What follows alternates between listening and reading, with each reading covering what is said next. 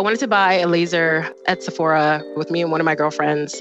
She's a light bright. Um, and we went to go buy this, and I couldn't buy the laser because it wouldn't work for me. And then I started researching other lasers, and all of the lasers had like skin tone requirements. I don't think that anybody else really is concerned about it. You're listening to Side Hustle Pro the podcast that teaches you to build and grow your side hustle from passion project to profitable business. And I'm your host, Nicaila Matthews Okome. So let's get started. Today's episode is brought to you by Gusto. Gusto offers modern, easy payroll benefits and HR to small businesses across the country. They were even named Best Online Payroll by PC Mag. And as a Side Hustle Pro listener, you will get three months free when you run your first payroll. So sign up and give it a try at gusto.com slash SHP. That's gusto.com slash SHP.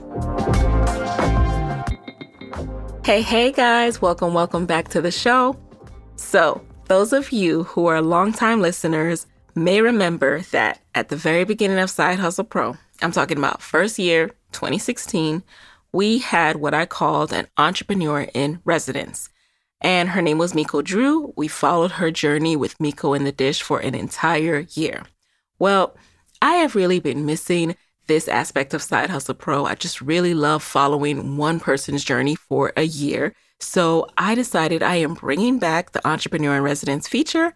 And starting with this episode, we are going to chronicle the life of an emerging entrepreneur as she launches and scales her business. We're going to follow her for an entire year. We'll hear the ups, we'll hear the downs, we'll celebrate the wins together. I can't wait. The woman happens to be a dear friend of mine. In fact, she's my best friend since high school at the Bronx High School of Science, and her name is Lisa Pegram. Now, if it were up to me, I would have had Lisa in the chair a long time ago, but she prefers to grind behind the scenes but I think she's so dope, so smart, and just working on such awesome things that I finally convinced her to do it. So here's a little background on Lisa. Lisa is currently the VP of Analytics for a correspondent lending company and a contracted data scientist. She comes from a background consisting of biomedical engineering, psychology, and data science. She has built a career in analytics and is currently in pursuit of her PhD at Columbia University where she studies metacognition and data sciences. Her most recent endeavor is Belle 51, a company dedicated to the specific woes of black and brown skin. Belle 51 Soleil is the first home laser therapy device that can achieve rapid clearing results at home for all skin types, particularly black and brown tones for whom existing laser technology has, until now, been ineffective or unsafe. Her company is dedicated to bringing the newest in beauty technology to the underserved. So let's get right into it. Lisa, welcome to the show. Hello, Mrs. Nicaila. Hello. So this is going to be so much fun. I've known you for decades now, and I've known how talented and skilled you are and what a hustler you are. But why don't you tell the world, in your own words, a little about yourself? Um, I come from a really diverse background. Uh, I think what is very important is that they all somehow tie together at some point. Um, coming from engineering, there's very technical understanding there, and then also psychology and how people think, and uh, consumer analytics, and all of that other analytics. I think they all tie together um, in that in that facet, and I think that people. Uh, if they look into me a little bit deeper, they'll be able to find uh, the relationship between all of those and uh, in the relationship also between the businesses that I've started. So I've always tried to keep a technical aspect or a little tweak of technical uh, understandings to every single business that I've brought uh, to light. See, and that's why we're trying to get to, and that's what we're trying to find out by having you in the guest chair to see how that all connects. Like, how does someone who is pursuing her PhD also decide to start this company? So, what's your earliest memory of being a side hustler?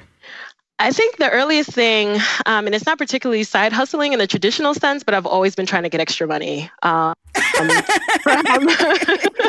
so even from like the age of 14, you know, you you have your allowance, or maybe your mom allows you to gives you some money here and there, so you can get little things that you like. But I would do uh, babysitting um, at at recreation centers in the summer. And from the age of 14 all the way up until now, I've always had a job um, and even carried on into college where I'd work at restaurants part time. Um, even, you know, in my early 20s where I learned how to actually do weave so that I could make extra money on the side and do other people's weave. And so I've always tried to find a way to get extra money. So that's hustler mentality has always been with me. Wow. And of course, I remember all these hustles, and it was always just like, I don't know, it just became so normal to me. Like, oh, okay, Lisa, can you hang out this weekend? Like, because I know you got like five jobs. So, like, are you going to be able to get off? I keep the jobs. I keep the job. You keep the job. Okay. so, many people may also not know this, but you are a trained engineer and you studied at the University of Virginia. Why engineering? Well, um, when I was growing up, at first I thought I wanted to be a doctor. Um, and so when I went into engineering, I went into biomedical engineering because that was a pathway to achieve that goal. Uh, very quickly, I found out that that was not what I wanted to do, that it took far more, uh, let's say, gusto than I had in me. And so I decided that engineering, I would stick with what I'd already started um, in biomedical engineering. So um, but you know, growing up in the household that I grew up in, and I, I think a lot of people, I think from other races particularly, don't think about Black families as pushing, you know, engineer, lawyer, doctor, but that is definitely something that happens in all kind of black families and so that's something that my mom preached to me you know and she also you know that or be a, a police officer or or a teacher. So um, those are the things that were that were preached to me as a child, and so it was always in me to want to do something that uh, you know interest me. And i also when i was in high school and middle school i used to try to take part in all types of programs extracurricular programs that kind of introduced me to engineering. So i think it was a pathway that i was interested in and i'm still interested in it just may not be you know the main career got it, got it. And you know, shout out to your mom, Mama Pegram. I remember from an early time in, in high school when we were all trying to figure out uh, what we were gonna do, where we want to go to college, and what we want to study. And Lisa was like, "You know, I'm gonna be an engineer." My mom said I'm gonna be an engineer. she said it. so It's true. you know, your destiny was already determined. Yeah. So, what, what was your expectation though as you were studying engineering? What was the career path that you wanted to pursue? Uh, I thought that I would, you know, obviously create artificial pancreases and cure diabetes um, for everyone. And that's really what I thought I was going to do. It wasn't quite that way. I think a lot of people, when they came out of undergrad with biomedical engineering, the big companies like Pfizer and, um, you know, Johnson & Johnson were looking for people with their master's degree. So what I, I, saw a lot of people going into were like pharmaceutical sales or device sales and things like that, uh, where they had a technical understanding of of a lot of of the mechanics of biomedical engineering, but they, you know, definitely didn't have like those big industry jobs yet or research. So I, you know, decided that when I got out that I didn't want to do research and um, you know, I didn't think I could do good at sales. I didn't think I could sell people things that I just wasn't really, you know, 100% on. So uh, that that experience was, I mean, it was really interesting. It just uh, was very new, a very new science at that time. So what did you end up doing once you left and, and graduated? So when I finished school, uh, the next move, I ended up at a online voting company, which has nothing to do with engineering. Uh, it was a client relations job, and what it ended up being is hands-on with all types of of things within that small company. So I took they had me in accounting they had me in you know product development they had me in email marketing surveys salesforce anything you could think of. Uh, we had like really major clients uh, the grammys the emmys um, you know we could any any company you could think of that was trying to do online voting we were really really heavily involved. And it was a software as a service company so i i think i kind of got my hands in on a startup really early and I don't, you know, didn't even realize it. So, um, you know, getting into that was a lot of tech, I brought in a lot of technical aspects to that job. Uh, it wasn't technically a technical job, but um, I decided to bring that in anyway. Oh, what do you mean? Like, what what did you? How'd you add in the technical part? So for product development, you don't necessarily need to know. Um, you can know what clients like or what features they like. But I wanted to get percentages. I wanted to get statistical significance. Uh, for surveys, I wanted to um, also add statistical significance to that. And, and it wasn't just about, oh, the numbers say, you know, five out of 10 people like this and that's what we should do um, i wanted to look at you know the time it gets to from milestone to milestone and, and how quickly people are replying and that kind of thing and breaking things down even more so than what was asked of me. And that was something that i felt gave me a well-rounded answer to the people that i was reporting to at the time. So when i say technical it's just more of a more statistical steps than just counts and overall percentages Okay. So you were not like, you know, on Team Basic, like, all right, this is what they asked for. You were like, no, you guys are going to really understand. I'm going to analyze this for you. And you still do that. You guys, Lisa will check in with me sometimes and she's like, do you have any date? Like, how are you doing your Facebook ads? Do you need me to crunch any numbers for you? Like, are you analyzing? I'm like, oh no, girl, I'm just using my keywords and it's working. I don't uh-huh. feel like it. if you want me to automate something, let me know. No, no, but yes, I appreciate you. And, you know, I'm, I'm, I'm clearly oversimplifying it, but yes, Lisa is so good at analyzing. So did that lead you to want to pursue your PhD or did it take some other experiences? You know, what really inspired you to go down that track? It took a lot of other experiences, actually. Um, I mean, I was at Howard for a little bit and I was doing research there as well um, in social psychology. And it really gave me insight into uh, what was happening with the Black experience. And it was within healthcare. Um, in addition to that, it was mindfulness, um, agency, uh, things of that sort. And it and I got to see it really opened my eyes to what was going on with the Black experience in general. Like, mm-hmm. I had no mm. idea um, coming from a PWI what was happening. Um, and I made me realize that I basically wanted to to do something that had to do with uh, African American studies or better understand something with African American studies. So I took that information and applied it to all of all of the things that I'm interested in now. So uh, pursuing my master's at USC and you know was going to do my phd there um, and you know now columbia but it was a consumer analytics um, kind of uh, focused program. And so uh, with applied psychology, and people don't think of psychology as a, as a very statistical science, right, but it is. Right. Um, and and using that combined with my work experience to look into particular behaviors and consumer behaviors, and I think that part of that could be applicable or is definitely applicable to what I'm doing now. Um, and in Columbia, it's it's metacognition that I'm very interested in, which is the agency of of making your decisions. And uh, there's weights to decision making, and there's even there's more data science to that, and there's uh, definitely a lot of coding languages associated with that. So just being um, mindful of the whole process and targeting uh, unique audiences and trying to make sure that I get that that information you know correct and and mm-hmm. yeah you know, let's break that down a little bit. So, one of the things that you said, I think we should really highlight for a second is that sometimes people don't realize that psychology is so intertwined in everything, particularly marketing, right? So, actually when i went to business school when i studied at um, university of michigan my my marketing teacher actually had her PhD in psychology. I think it was psychology and marketing. I can't even remember. Don't quote me. All I know is she had psychology experience and she went down a similar path where she thought she was interested in psychology. Then she realized just how much people go to psychologists to or, or, or need to understand the psychology of a consumer's mind in order to market to them.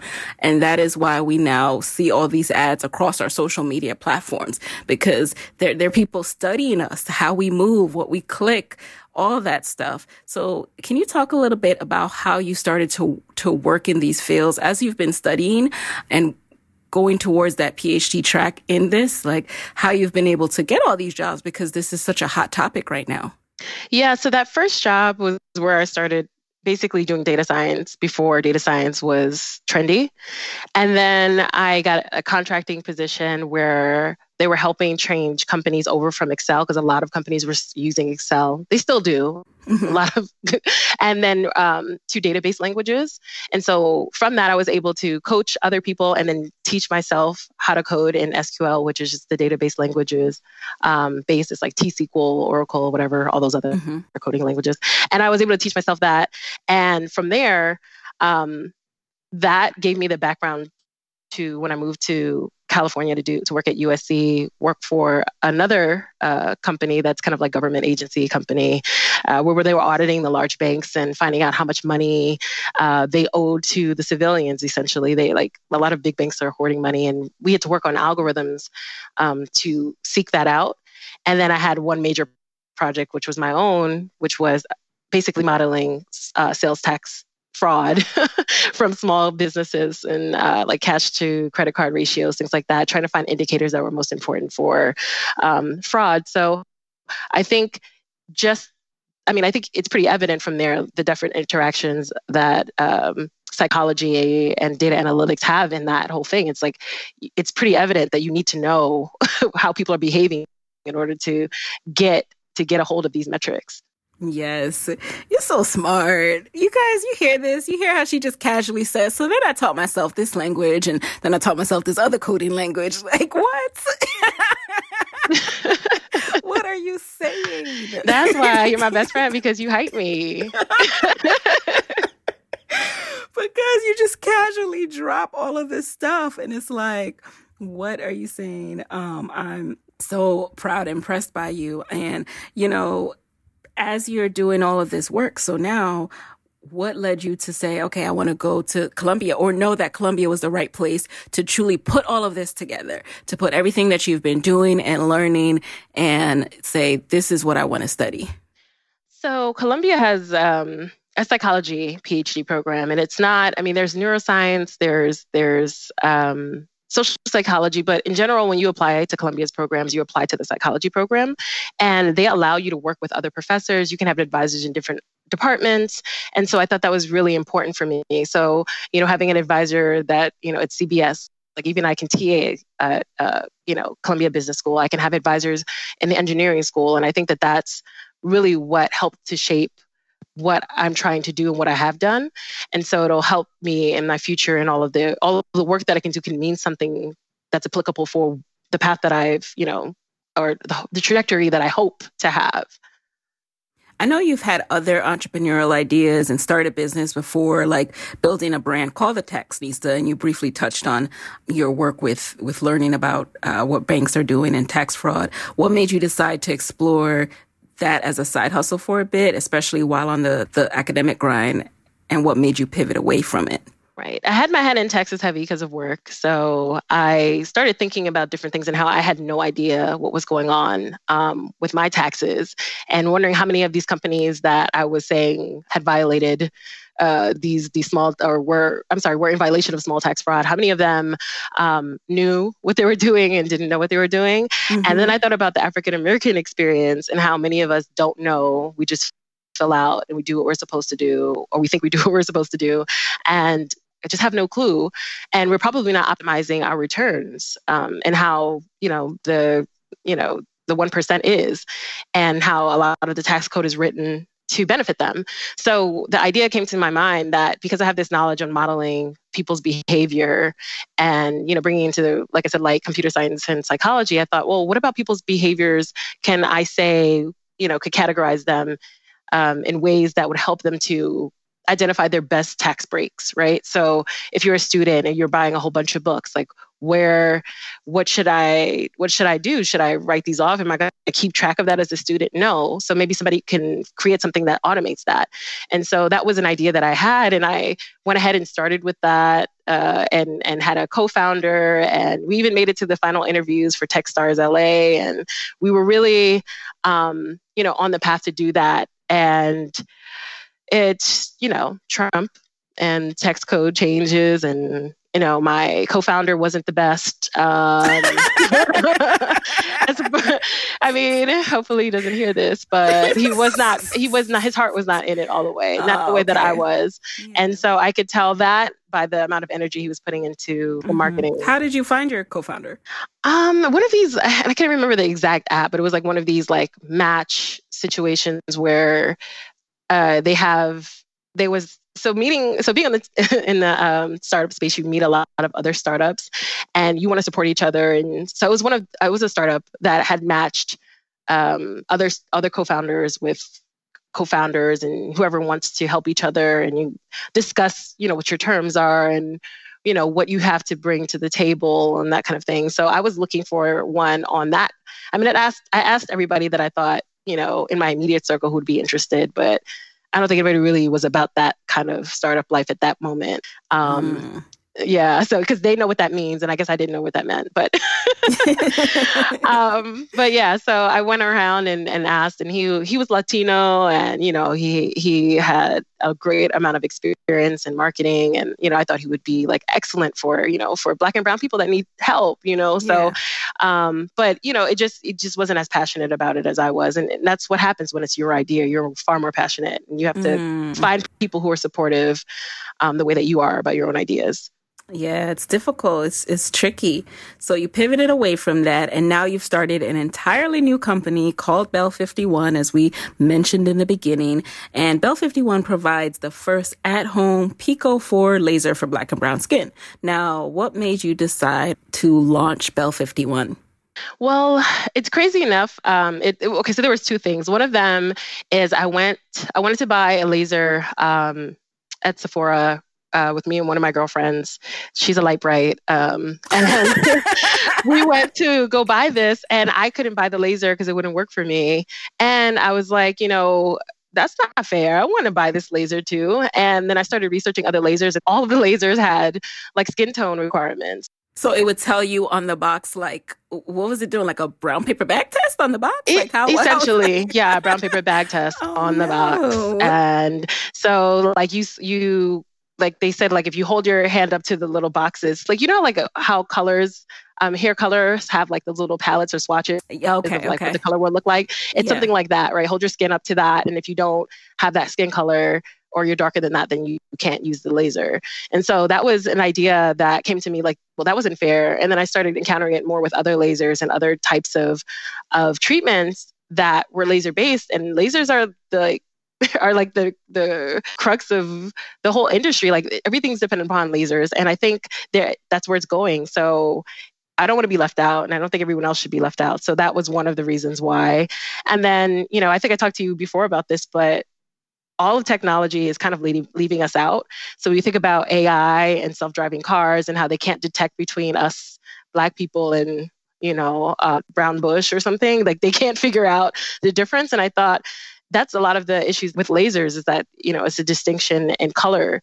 And you know because we're browner it's a little bit more difficult to find the differences or the contrast or percent contrast in color. So trying to focus in on that error and having someone who's actually focused in on that error um, because i don't think that anybody else really is concerned about it because everything else is so successful. I mean if it's working for the other you know percent of the country or you know the lighter tone people in the country then why would they worry about us if they're making their money so you know figured should look into it mm. a couple of things on that point um, first of all you know what's interesting to me is that first and foremost there are things that I don't even know exist because it's not created for us. For example, I didn't even know that handheld lasers was a possibility until you told me about the company you were launching. Isn't that crazy? Like I didn't even know you could go into a store and buy that. And two, it is crazy how these, we're making such advances in technology in the world and it literally is not built for us. Self-driving cars are said to be like they might hit dark skinned people because they literally they were built without that. Yep. You know, they don't care about that. that. Like how? How how is this that's not right. That's yeah. not right. So I feel like Kanye, I'm like, they don't care about us. Like, like they do not. How, how can you be building technology that literally doesn't recognize black people? What? In 2019. So okay. So now what did you do to educate yourself on this field of laser care for melanated skin so that you yeah, you would be up to speed on, on what the laser needs to how do you choose a safe laser? So I went through all of these articles. You know, I used my USC library membership and was perusing um, the electrical engineering journals. Um, I met with some electrical engineering professors, asked them to double check as I have been far removed from engineering. Um, professors on campus, anesthetists, um, and doctors as well um, about their experience with the laser, whether or not it actually, you know, had results and works for brown skin. And, you know, I just it on myself. I mean, is this uh, to see if whether or not it was sustainable to use this laser on brown? I'm brown, and you know, I felt like all of that combined gave me some some great insight into whether or not the laser would be useful. And it's not something that a lot of people know about. So, um, you know, I did do my research, and you know, I think there was an article on Allure that mentioned it being for all skin tones, and but that was one of the only major um, businesses or not businesses, but magazines that covered it, and I really didn't see it anywhere. So I thought that was really interesting. Yes. And one of the things you did that I want to highlight again, I mean, clearly, like, I'm not in your industry, but you you did something that you know a guest that was just on the show also mentioned Zakia of um, uh, FB Fat is that you know if there's something out there that's already there, start researching it. And, you know, after a while, after enough digging, you will get to their supplier. You will get to their manufacturer. And, you know, you're, you'll start, you, you'll be able to start researching and figuring out how to adapt it for your own needs. So can you talk a little bit about that process of figuring out, of even getting the, the laser to test on yourself? Right. So I, um, like I, I, saw a lot of what the technology was about and i had created a mock-up in the states and then i sent that to a bunch of companies that were overseas um, to see if they could do it and the companies were the ones that created the pico laser the large pico laser um, that is for um, dermatologists and you know you have have a license in order to use. And so um, I sent a bunch of them the mock up and asked them what the pricing would be. You know, a lot of the issues are, you know, can should I buy a bunch of this? Like, what is the pricing going to be? Like, can I afford any of this? Um, what's my savings going to look like when I'm finished? But um, right. that that and FDA approval were two of the main things that I was concerned about. Um, but yeah, you know, basically, you just have to go out there, be scrappy, and look up in the small print who's doing what for what companies, and then and then send them emails. And people want money, so they're gonna they're gonna reply to your emails if you're talking about money or or or you know distribution or, or any product that you actually really are interested in. Hey guys, it's Nicaila here with a quick word from our sponsor. If you have a business or you know someone who does, you probably know by now that small business owners, we wear a lot of hats. And some of those hats are mad fun, I'm not gonna lie. But some of them, like filing taxes and running payroll, they're not so great. That's where Gusto comes in. Gusto makes payroll, taxes, and HR actually easy for us small businesses. It's fast with simple payroll processing, benefits, and expert HR support all in one place. Gusto automatically pays and files your federal, state, and local taxes, so you don't have to worry about all that. Plus, they make it easy to add on things like health benefits and even 401ks for your team. So, those old school, clunky payroll providers that you probably thought you had to look at, they just weren't built for the way we work as modern small businesses, but Gusto is. So let them wear all of those hats for you. You have better things to do. Side Hustle Pro listeners, you get three months free when you run your first payroll. So test it out, see for yourself at gusto.com slash SHP. That's gusto.com slash SHP. And how did you decide on, you know, how many of these were you going to buy? How, how are you going to do inventory? Are you going to hold on to a lot? Were you going to test just a, a, set fixed number at first? I asked I asked people, um, and then I also did this course that I'm going to tell you about probably later on. But all right, don't it, forget. yeah, yeah, yeah. and uh, yes. I did this course online, and basically they said that's like one of the pitfalls that they had and the company was a tea company mm-hmm. um, like a skinny girl tea company and they said that they got excited when they first got their first couple of orders and they ordered in bulk for the whole year and then um, first of all the product came out horrible uh, it wasn't at all what they had really expected and then oh, they no. like and the shelf life you have to be very careful of and you know i I've wanted to have a, a, balance on that. I don't think I have that together yet, but I still think that you know, I wanted to go with a company that would work with me at a at a low stock. Okay. and and you know i always ask them what their minimum order quantities are and that kind of thing. And you know especially with branding and you're asking for a lot from them um, you're asking them to reproduce this this mock-up that you want. And you know you have to be they really want to they have to really want to work with you in order to give you low pricing And you touched on FDA approval. I know we talked about that before, kind of offline, but just so everyone knows, like, how did that work again? Was it like as long as there, like, one of them on the market has already been approved?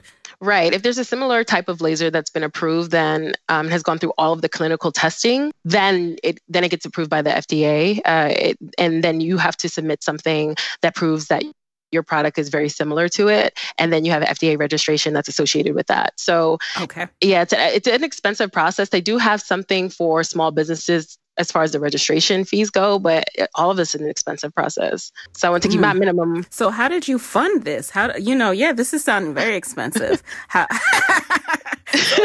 are you just f- funding this with your salary at this point? Um, my salary and my other jobs because you know I keep the job. So.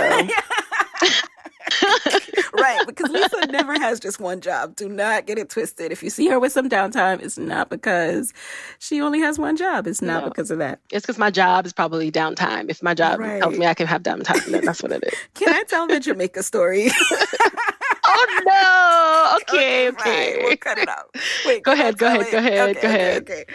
So Y'all know that I celebrated my birthday in Jamaica this past February. Yeah, I talked about it in, in, one of the entrepreneur diaries. I posted it on Instagram. So I celebrated with my besties. Lisa joined me for that trip and we're in Jamaica by the pool having a good time. Lisa's trying to get on the Wi-Fi frantically.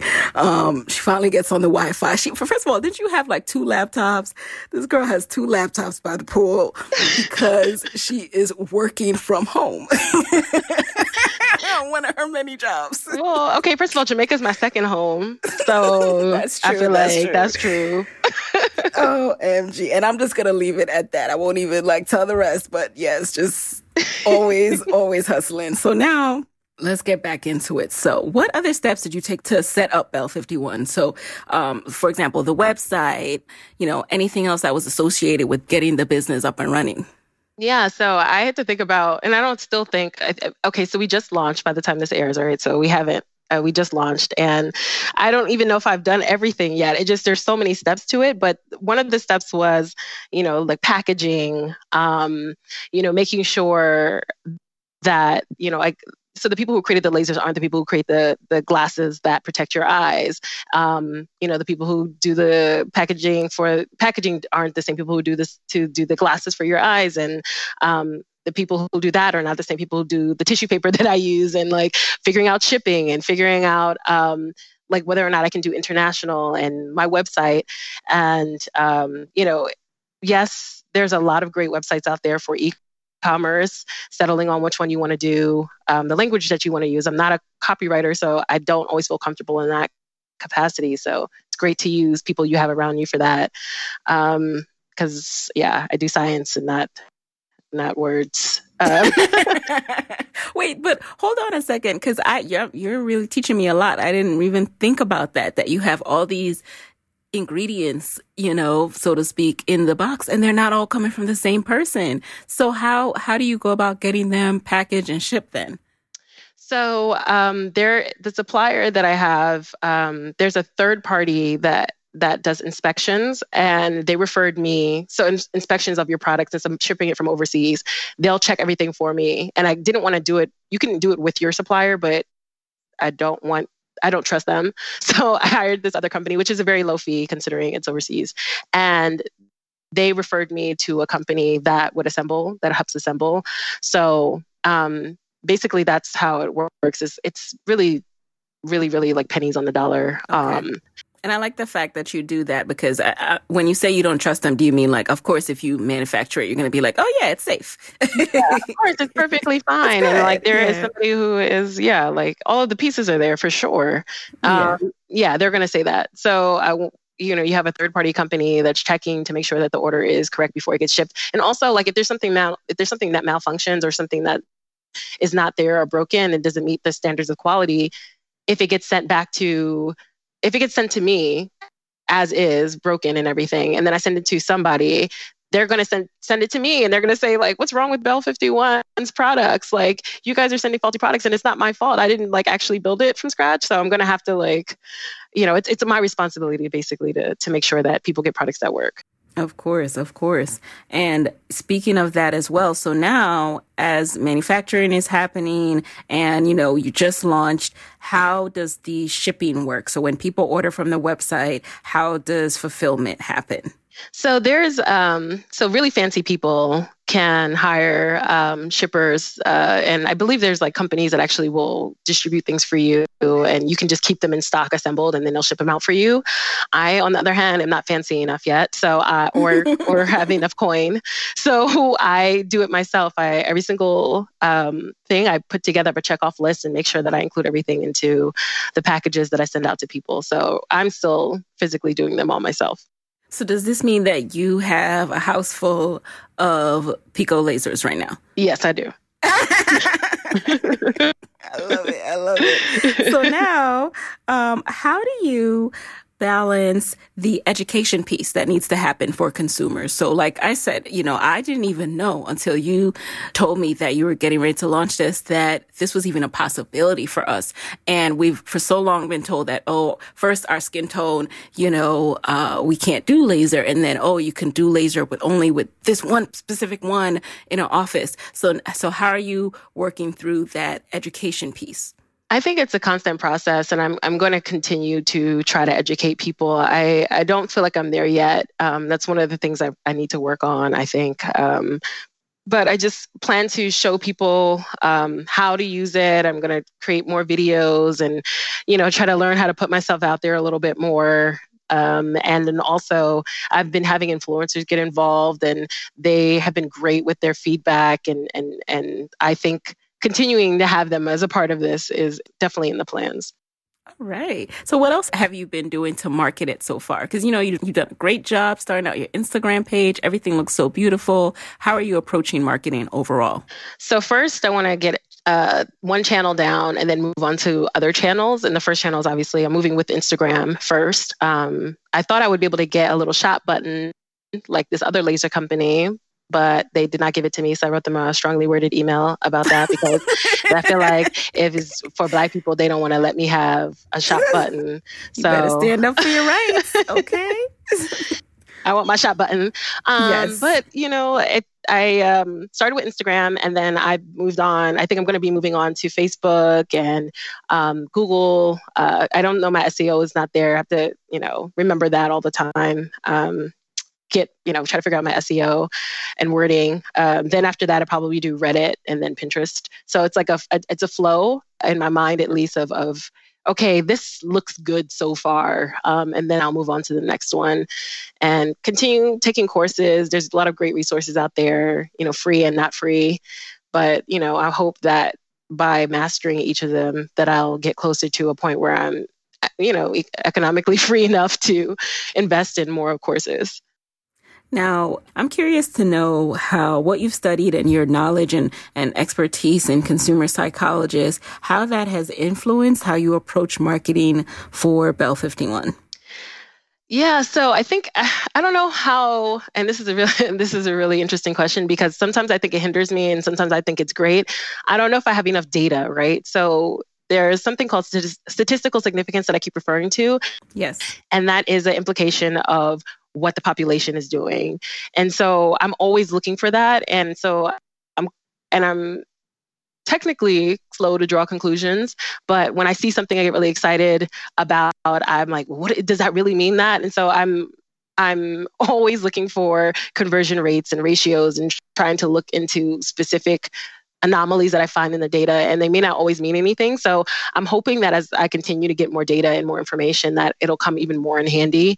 Because right now I have my guesses about what's happening um, on the back end, and you know, from the UX and UI perspective, how people are interacting with my web pages and what they're clicking on, and and I really want to get more data so I can make some great conclusions about where what I should move around, where should I move this page, what information should be first, and that kind of thing. And, it really helps. I, think it will help me in the future.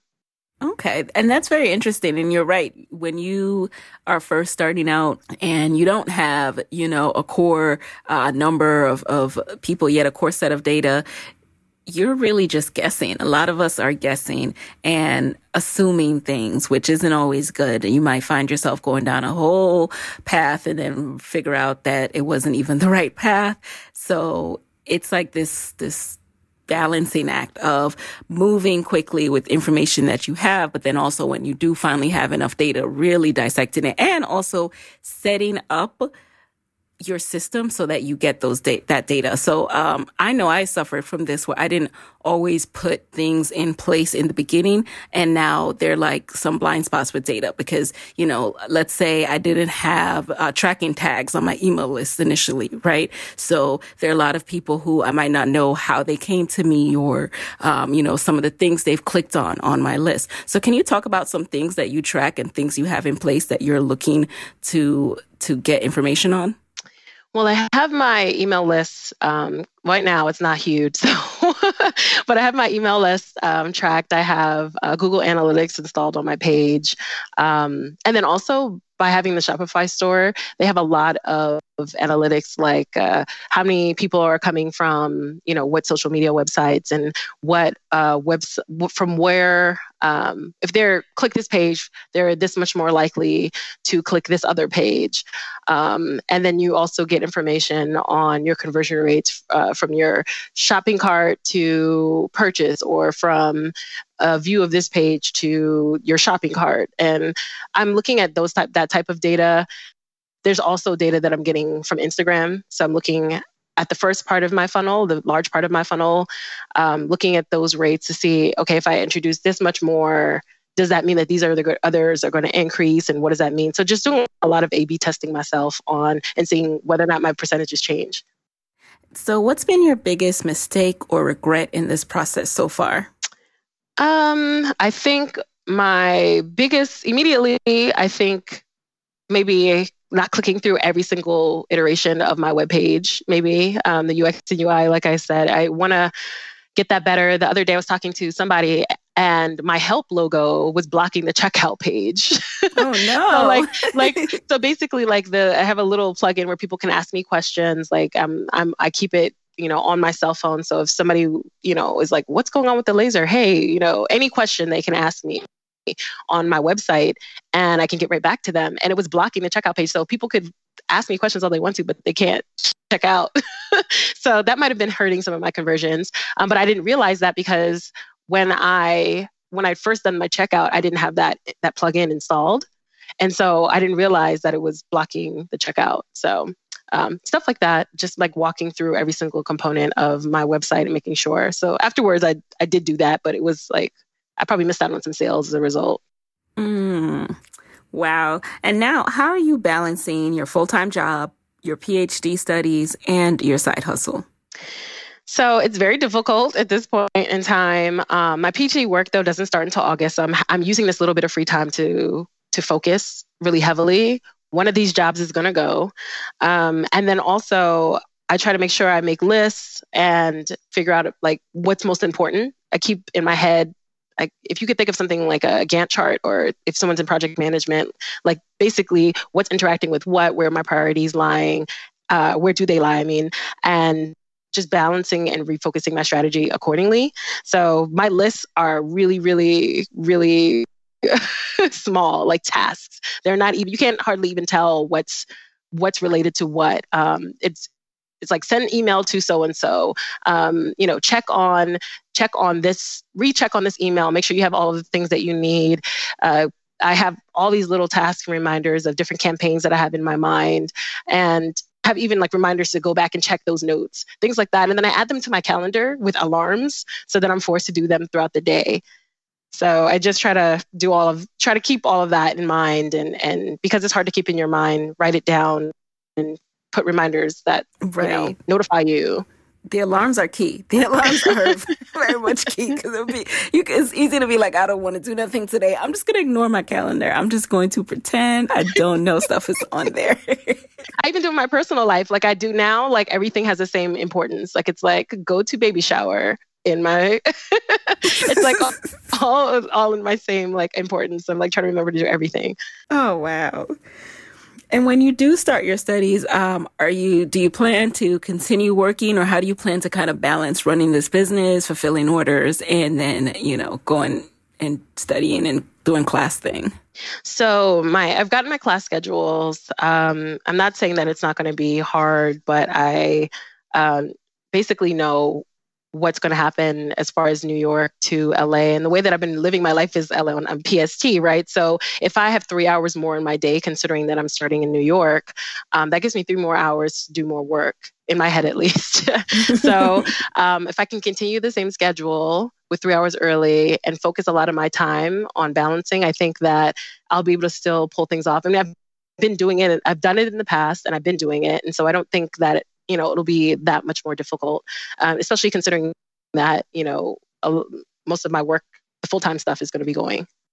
So you're you're you're just going to live and be a grad student? I'm going to well live and be a grad student. I might do some data science work still continued uh, part-time depending upon how successful um, you know Belle is because i might need still money to fund it to continue to get it to the next stages.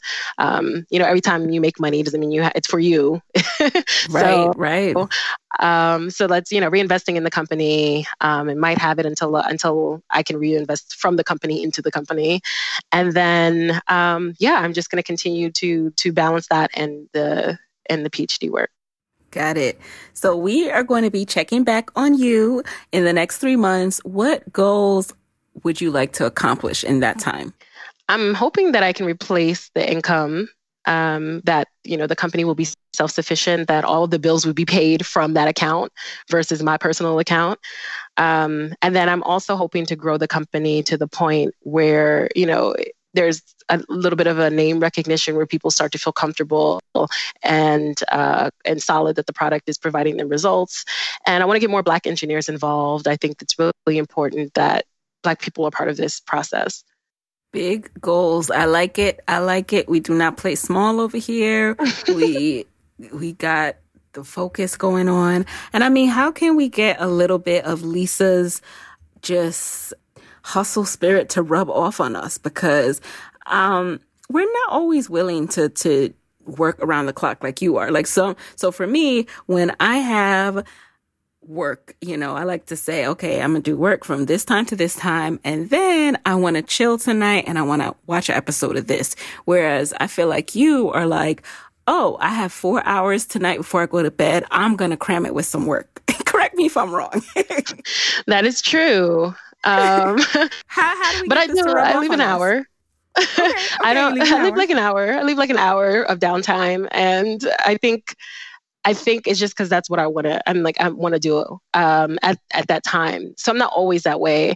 I do things like that for three months, maybe get a tiny a tiny bit burned out, take a month break off um, from like doing four hours when I get home as soon as I get home from work, and then you know come back to it three months later. So I think it's really i think of it as kind of like dieting you know when people say just because you know it's true like just because you just because you you know um, fell off the wagon doesn't mean that you have to um, you know stay falling off the wagon. Uh. so like i like to i'm thinking i think of hustling very similarly like okay i need to just like eat healthy and do my work and that's it's the same thing in my in my brain. And sometimes i fall off a little bit but like try to remember to get back on the wagon that is so true. I kind of like that analogy. And I won't say it's that I'm dieting, but you know, I definitely do, you know, set out to always eat healthy every single week and then find myself with some Oreos. And I'm like, all right, we're going to try again tomorrow.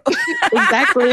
I'm going to start back exactly without the Oreos. So now we are going to shift to the lightning round. You just answer the very first thing that comes to mind. Are you ready? Okay.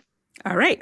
Number one, what is a resource that has helped you start your side hustle that you can share with the Side Hustle Pro audience?